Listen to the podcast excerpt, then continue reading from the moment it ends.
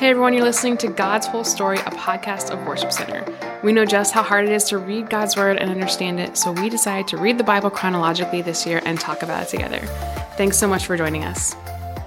Hey everybody, welcome to God's Whole Story. My name is Ryan. I'm here today with Chris, and we are continuing through Second Corinthians, and we got we got some stuff today that could be kind of interesting, maybe. Yeah, let's hope, huh? yeah, so uh, the very first line we read, we started in 2 Corinthians chapter 6, verse 14, and it says, Don't team up with those who are unbelievers. How how does this fit with Jesus, friend of sinners, and you know, reaching out to the lost? What what do you think Paul's talking about here?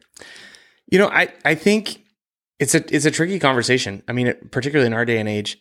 Um, but I think that probably he starts to describe some of what he's talking about when he talks about his ministry teams, like the people that he's putting together to come to the churches.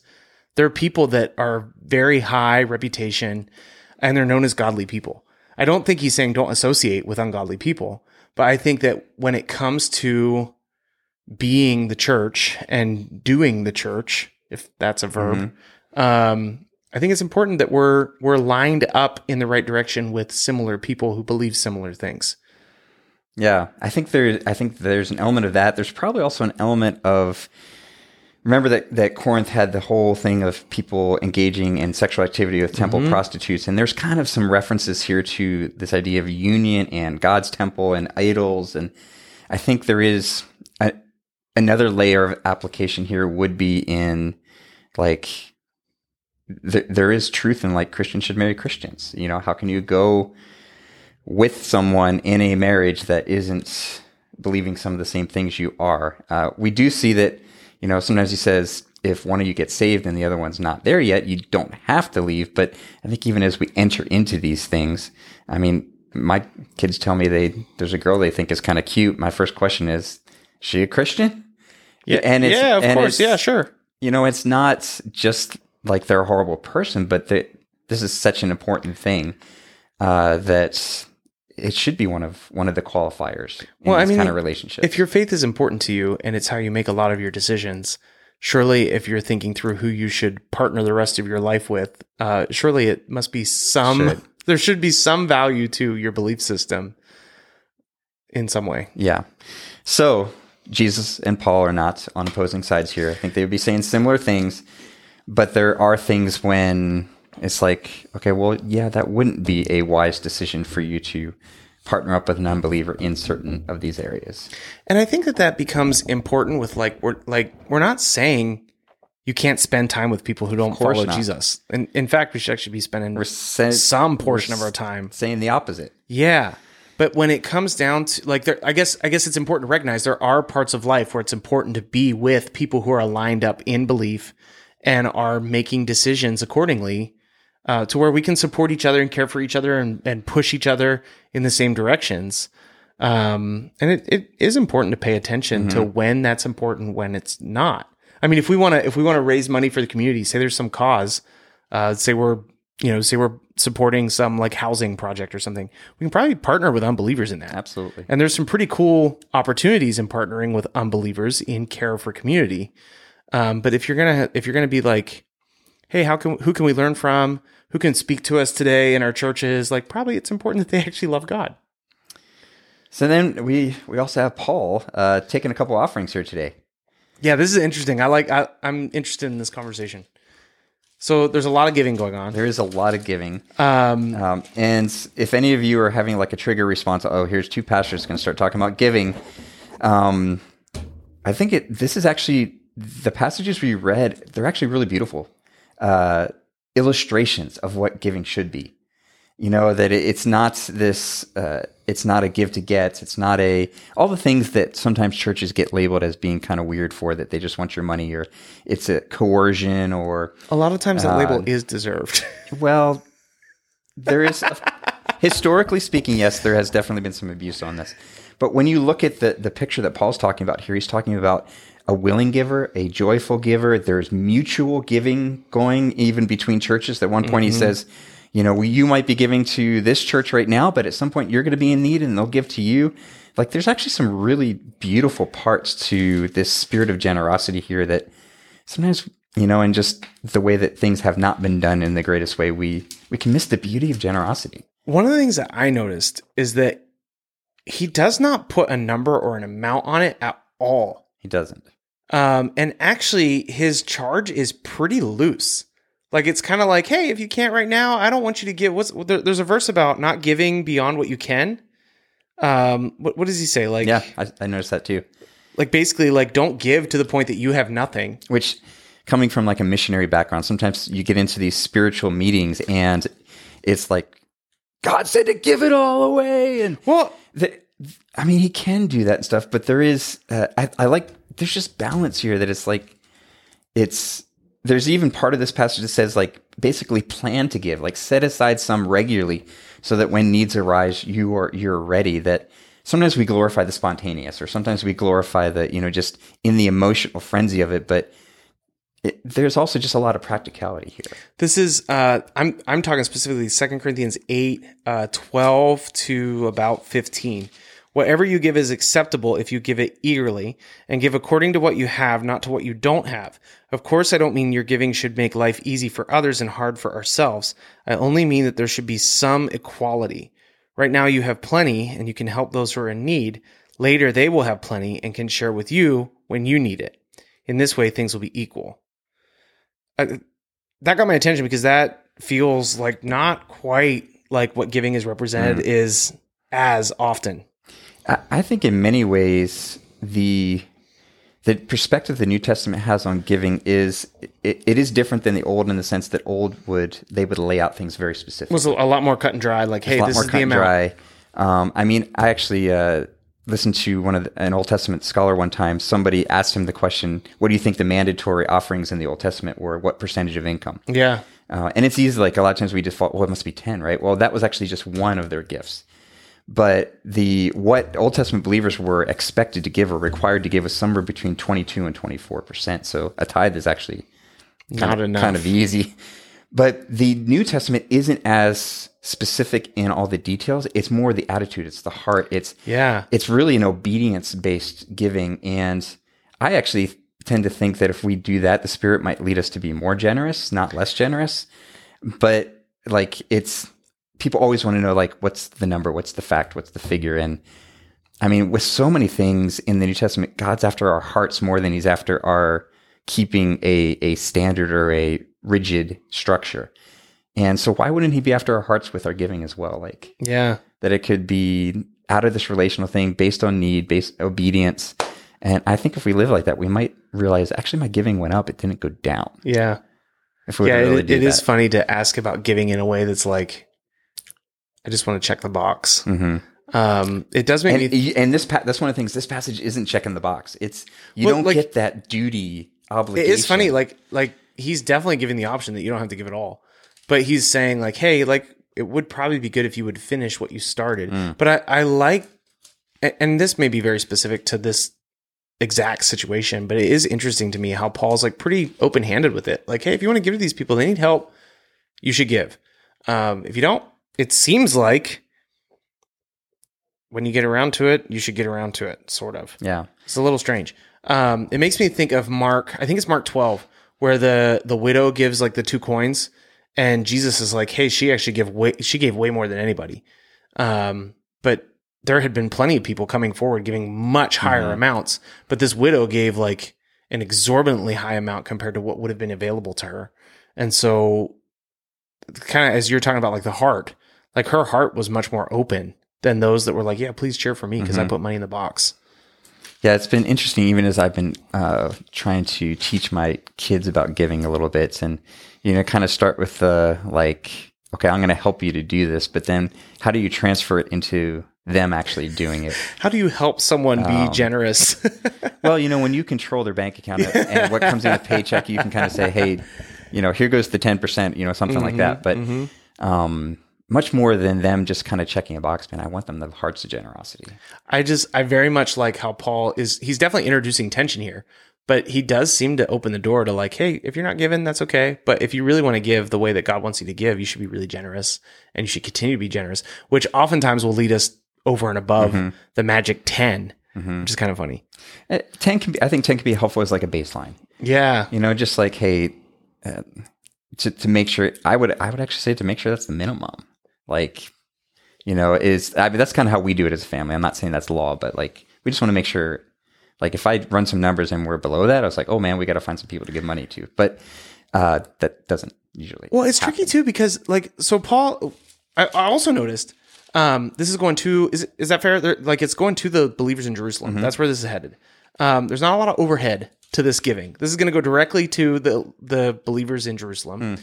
And Paul's like sending people along. This is kind of that idea of like multiple people involved so that there's no sketchiness going on, right? Like he's saying, "Hey, these are really good Christian men. I'm sending them along. I trust them, but I'm sending additional people so that you can trust them."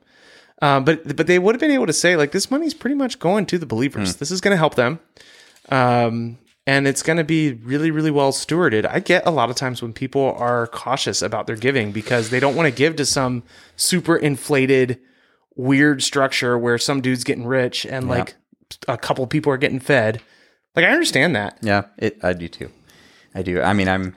I have organizations all the time that uh, I'm just looking at as far as like, you know, are these organizations that we can trust? Yeah. Um, that's part of my role here, and and thankfully there are a lot of great organizations, Oh, especially in this area. Yeah. Uh, but it's a real legit question. Yeah. It makes sense that there's tension there. Well, man, we're just we're just solving the generosity dilemma and questions from every angle. The key today. is we want to continue to be generous. We want to assist people Yes. wherever possible, and we want to have a posture of giving. Hmm. We're not going to give you like the the hand stamp amount. Yeah, if, I think if generosity ever feels kind of like sticky or weird, like it's supposed to be a beautiful thing. Mm-hmm. Like it should just it, it should be a joy, and I think that the more that it can become a joy and less of an obligation, like we're on the right path. Do you know why the believers in Jerusalem needed assistance? I think like, do you know they the were facing context? a famine. Okay. uh, if I recall, um, I'd have to double check on that, but I, um, yeah, I think there was there had been actually some even. I have a slight recollection of natural disaster, but since I'm being recorded saying this I on the spot. I on the am, spot. no um, resources at arm's yeah, length. I am uh, wavering a little bit in my certainty of that, but I, I feel like there was a precipitating event that there was a really clear need Mm-hmm. that they could just speak directly into. yeah, that- but fact check me. Feel free on that one. Send them an email. All right, guys. We'll see you again tomorrow. Uh, coming into December, actually. Here we go. We're, All we're rounding out. So we'll see you then. See ya. Bye. Second Corinthians chapter 6, starting verse 14. Don't team up, team up with those who are unbelievers. How can righteousness be a partner with wickedness? How can light live with darkness? What harmony can there be between Christ and the devil? How can a believer be a partner with an unbeliever? And what union can there be between God's temple and idols? For we are the temple of the living God. As God said, I will live in them and walk among them. I will be their God and they will be my people. Therefore come out from among unbelievers and separate yourselves from them, says the Lord. Don't touch their filthy things, and I will welcome you. And I will be your father, and you will be my sons and daughters, says the Lord Almighty. Because we have these promises, dear friends, let us cleanse ourselves from everything that can defile our body or spirit, and let us work towards complete holiness because we fear God. Please open your hearts to us. We have not done any wrong to anyone, nor led anyone astray, nor taken advantage of anyone. I'm not saying this to condemn you. I said that said before that you are in our hearts and we live or die together with you. I have the highest confidence in you and I take great pride in you. You have greatly encouraged me and made me happy despite all our troubles. When we arrived in Macedonia, there was no rest for us. We faced conflict from every direction with battles on the outside and fear on the inside. But God, who encourages those who are discouraged, encouraged us by the arrival of Titus. His presence was the joy, but so was the news he brought of the encouragement he received from you. When he told us how much he, you longed to see me, and how sorry you are for what happened, and how loyal you are to me, I was filled with joy. I am not sorry that I sent that severe letter to you, though I was sorry at first, for I know it was painful for you for a little while. Now I'm glad I sent it, not because it hurt you, but because the pain caused you to repent and change your ways. It was the kind of sorrow God wants his people to have. So you were not harmed by us in any way. For the kind of sorrow God wants us to experience leads away from sin and results in salvation. There's no regret for that kind of sorrow, but worldly sorrow, which lacks repentance, results in death. Just as, just see what this godly sorrow produced in you. Such earnestness, such concern to clear yourselves, such indignation, such alarm, such longing to see me, such zeal, and such a readiness to punish wrong. You show that you have done everything necessary to make things right. My purpose then was not to write about who did the wrong or who was wronged. I wrote to you to be in, in the sight of God. You could see for yourselves how loyal you are to us. We have been greatly encouraged by this. In addition to our own encouragement, we were especially delighted to see how happy Titus was about the way you all welcomed him and set his mind at ease. I told him how proud I was of you, that, and you didn't disappoint me. I have always told you the truth, and now my boasting to Titus has also proved true. Now he cares for you more than ever when he remembers the way all you obeyed him and welcomed him with such fear and deep respect. I am very happy now because I have complete confidence in you. Now I want you to know, dear brothers and sisters, that God in his kindness has done through the churches of Macedonia. They are being tested by many troubles and they are very poor, but they are also filled with abundant joy, which is overflowed in rich generosity. For I can testify that you gave not only what they could afford, but far more, and they did it of their own free will. They begged us again and again for the privilege of sharing in the gift for the believers in Jerusalem.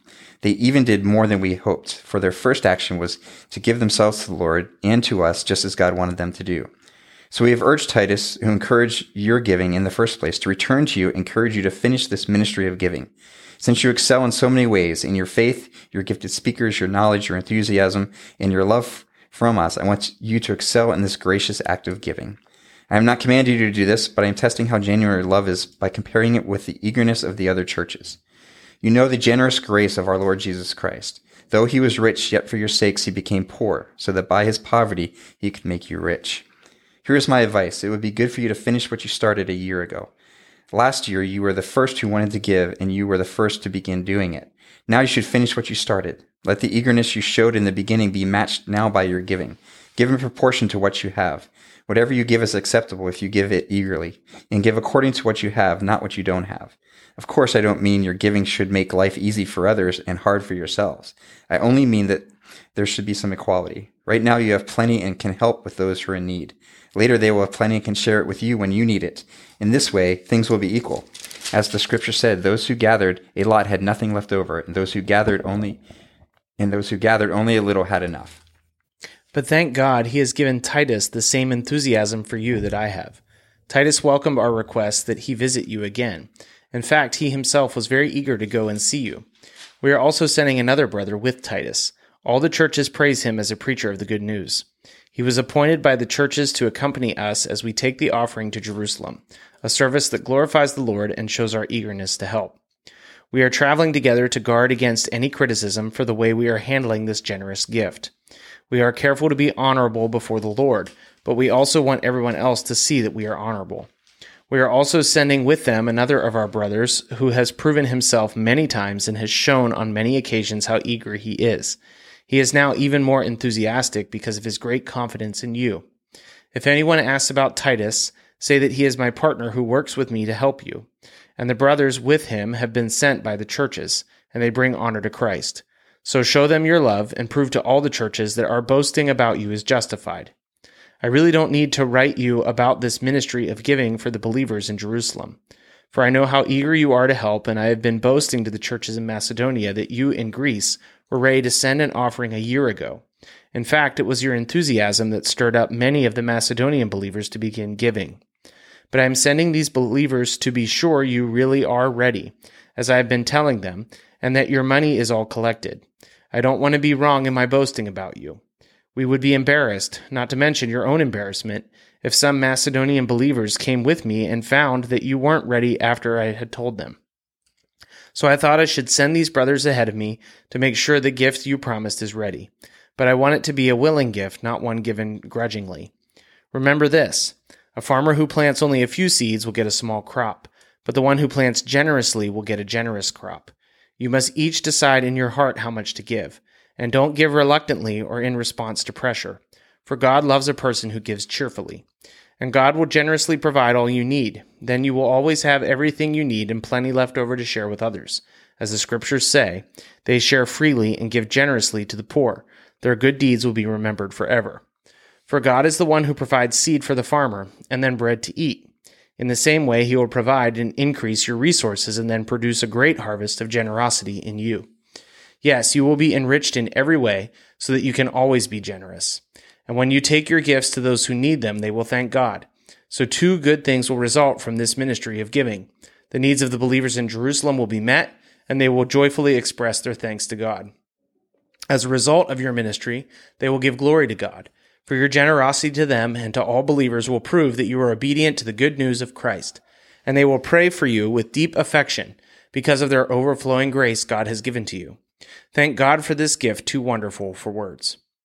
Now I, Paul, appeal to you with the gentleness and kindness of Christ, though I realize you think I am timid in person and bold only when I write from far away. Well, I am begging you now, so that when I come I won't have to be bold with those who think we act from human motives. We are human, but we don't wage war as humans do. We use God's mighty weapons, not worldly weapons, to knock down the strongholds of human reasoning and destroy false arguments. We destroy every proud obstacle that keeps people from knowing God.